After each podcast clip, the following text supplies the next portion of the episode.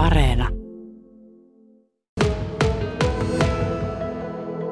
Täällä kilpajäähallilla tehdään niin sanotusti mustasta valkoista, eli täällä on siivousurakka käynnissä. Täällä on puolenkymmentä henkeä tälläkin hetkellä töissä ja täällä on sellainen pesuaineiden ja tuoksujen sekamelska, mihin ei kyllä jäähallissa olla toteutettu. Yleensä täällä tuoksuu ne polvisuojat tai haisee pieni polvisuojien hiki. Se nokimäärä, mikä täällä on ollut katosta lattiaan, on aivan älytön. Tuossa juuri kontallaan jään paikalla yksi mies pesee sellaista median kuution alla olevaa lakanaa valkoiseksi. Nämä työt ovat kestäneet kolme kuukautta ja ajaneet jääurheilijoita, luistelijoita, jääkiekkoilijoita ja muita etsimään jääaikaa muualta koko maakunnasta. Sami Mutanen Pro-tiimistä, sinä vastaat näistä puhdistustöistä. Miten kummassa tämä on näin kauan kestänyt? Minä valvon täällä tätä urakkaa ja niin tota, tässä nyt paikan päällä näkee, että kun täällä tämä savun muodostus on ollut niin voimakasta, niin nokimäärä kaikissa kattorakenteissa, ristikkorakenteissa, kaikilla pinnoilla on ollut sen verran suurta, että niin tota, kaikki kun käy vain rätin kanssa läpi, niin se ottaa aikansa. Niin, täällä on jouduttu työskentelemään todella korkealla. Tälläkin hetkellä tuollaisen saksinostimen kanssa yksi pesee tota mediakuutiota, josta jokipoikien mestisotteluiden aikana tulee tietoja ja näytetään erilaisia tilanteita, niin miten te olette osanneet hoitaa tämän näin? Käytännössähän tämä on ihan raakkaa siivoustyötä, eli niin tota, ylhäältä, ylhäältä on lähetty liikkeelle ja nyt alkaa olla loppumetreillä sille, että meillä on tuossa tuo kaukaloalueen lattia, lattiapinnat tällä hetkellä täällä hallin puolella kesken. Eli tota, tässä on asia osaava urakoitsija tekemässä ja heillä on kokemusta tämmöisistä palovahinkosiivouksista. Niin täällä on tehty kohta kolme kuukautta hommia ja noin kymmenkunta ihmistä ollut töissä. Mikä tässä on ollut vaikein paikka?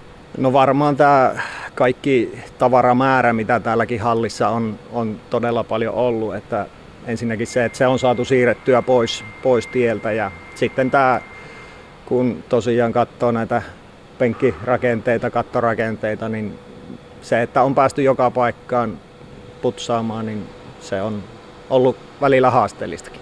Niin tarkoitus on, että tämä kilpajäähalli saadaan käyttöön marraskuun alkupuolella, mutta nyt tämä tulipalo ei oikeastaan koske pelkästään tätä kilpajäähallia, vaan ilmeisesti tuolla on punttisalit ja muutkin tilat pois käytöstä.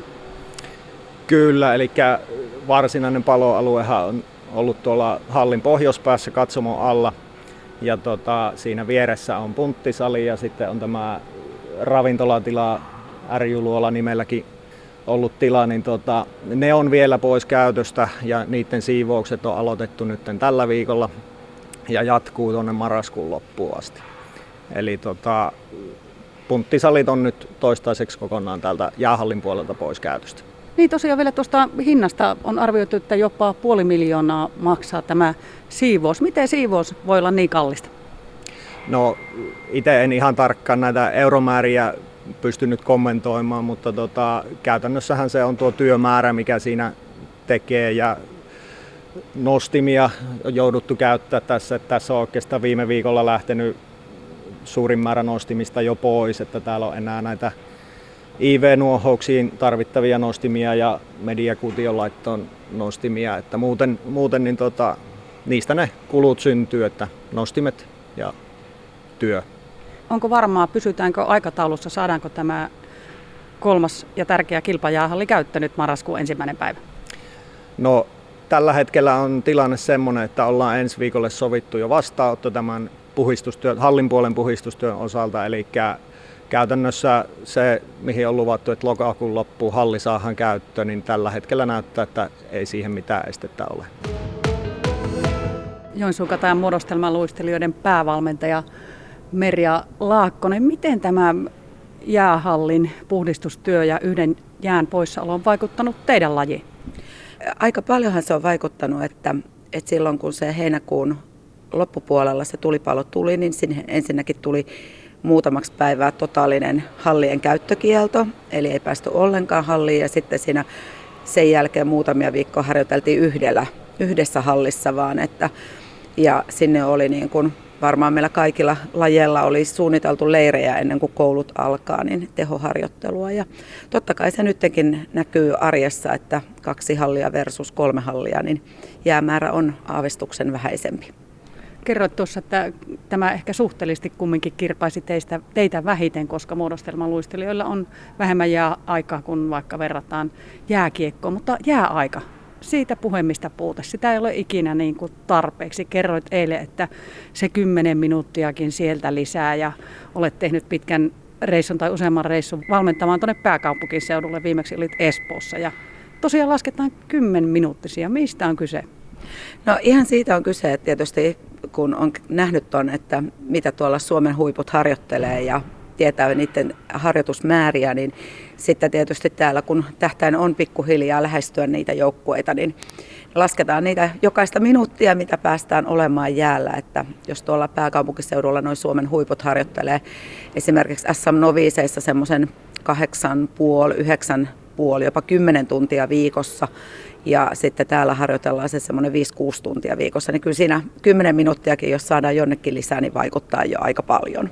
Muodostelmaluistelijoita on Joensuun katajalla noin sata. Millä tasolla he luistelevat tällä hetkellä? Mitkä ovat parhaat joukkueet? No meillä on siis kilpajoukkueita nyt niin kuin tulokkaista tuonne SM-noviseihin, lisäksi kansalliset juniorit ja kansalliset seniorit.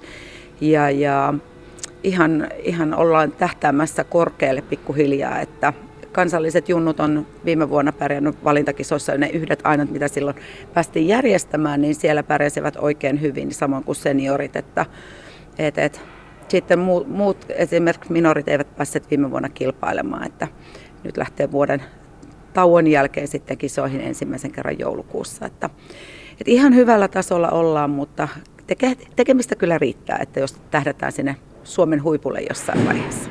Niin, sinä olet koko elämäurasi tehnyt valmentajana ja kokemusta on runsain mitoin, niin miten valmennetaan muodostelmaluistelujoukkuetta, kun siinä on useampi luistelija ja on tärkeää käsittääkseni, että ero sen tavallaan heikoimman ja parhaimman välillä ei olisi kovin suuri? No kyllä, sehän on tavoite, että jokainen luistelija olisi niin hyvä, yhtä hyvä.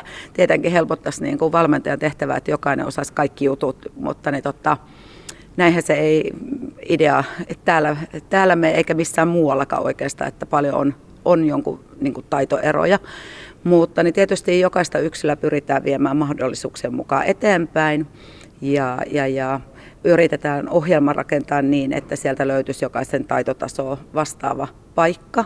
Eli joka paikalle ei tule kaikkia temppuja esimerkiksi, että voi olla ohjelmassa, että jollain paikalla tulee hyppy tai piruetti, mutta sitten se ei ole joka paikalla. Että sieltä löytyy myös paikkoja sellaisille, joilla ne piruetit tai hypyt ei ole niin, niin vahvoja.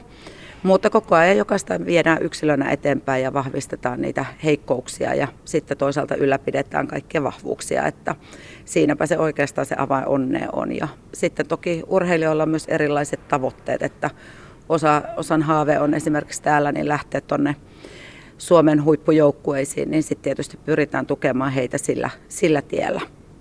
No harrastajamäärät, se on toinen ikuisuusongelma lajissa kuin toisessa. Muodostelmaluisteluun mahtuisi myös tänne Joensuuhun lisää luistelijoita. Millä keinoilla niitä houkutellaan? No kyllä mahtuisi selkeästikin enemmän, että joukkuekoot on aika pienet täällä, joka tuo sitten oman haasteensa tietysti, mutta ne, tota, tavoite on, että saadaan tästä meidän toiminnasta mahdollisimman laadukasta ja äh, niin, että ne kaikki urheilijat viihtyisivät täällä mahdollisimman hyvin, niin silloinhan sana kiirii. Ja tietysti toi luistelukoulu on meille tosi tärkeä asia, että saataisiin sinne niitä luistelijoita ja sen eteen on nyt mietitty kaikenlaisia toimia, että millä sitä saataisiin vietyä eteenpäin, että saataisiin sinne niitä pieniä nuoria kasvamaan sitten. Niin, muodostelmaluistelu ja luistelu, sitä pidetään aika kalliina lajina. Teilläkin harjoitusmaksut ovat sieltä alle sadasta eurosta yli sataan euroon. Sitten kun tätä vertaa muihin lajeihin, niin ei olla kuitenkaan siitä kalliimmasta päästä, että varmasti on kalliimpaa vielä ratsastusta ja hiihtoa. Kerroit tuossa eilen, että Joensuussa, vaikka sitä jääaikaa on vähän, niin täällä puitteet ovat kunnossa, koska kaikki kolme harjoituspaikkaa ovat samassa rykelmässä tässä. Mitä hyötyä siitä on? No kyllä se helpottaa sen urheilijan ja perheen arkea, että sulla on aina se yksi paikka minne tulla. Ja, ja, ja jo siinäkin mielessä, että luistelijat pystyisivät säilyttämään luistimia ja lenkkareita ja muita täällä hallilla, eikä tarvitse rahtaa niitä aina kotiin niin kuin tuolla pääkaupunkiseudulla, kun harjoitukset voi olla viikon aikana niin neljässäkin eri hallissa, niin kyllä ne kamat on sieltä kotiin kuskattava ja bussissa niitä raahattava ja muuta. Että mä koen itse, että se on ihan äärettömän suuri etu, että meillä on nämä yksi rakennelma, missä nämä kaikki kolme on.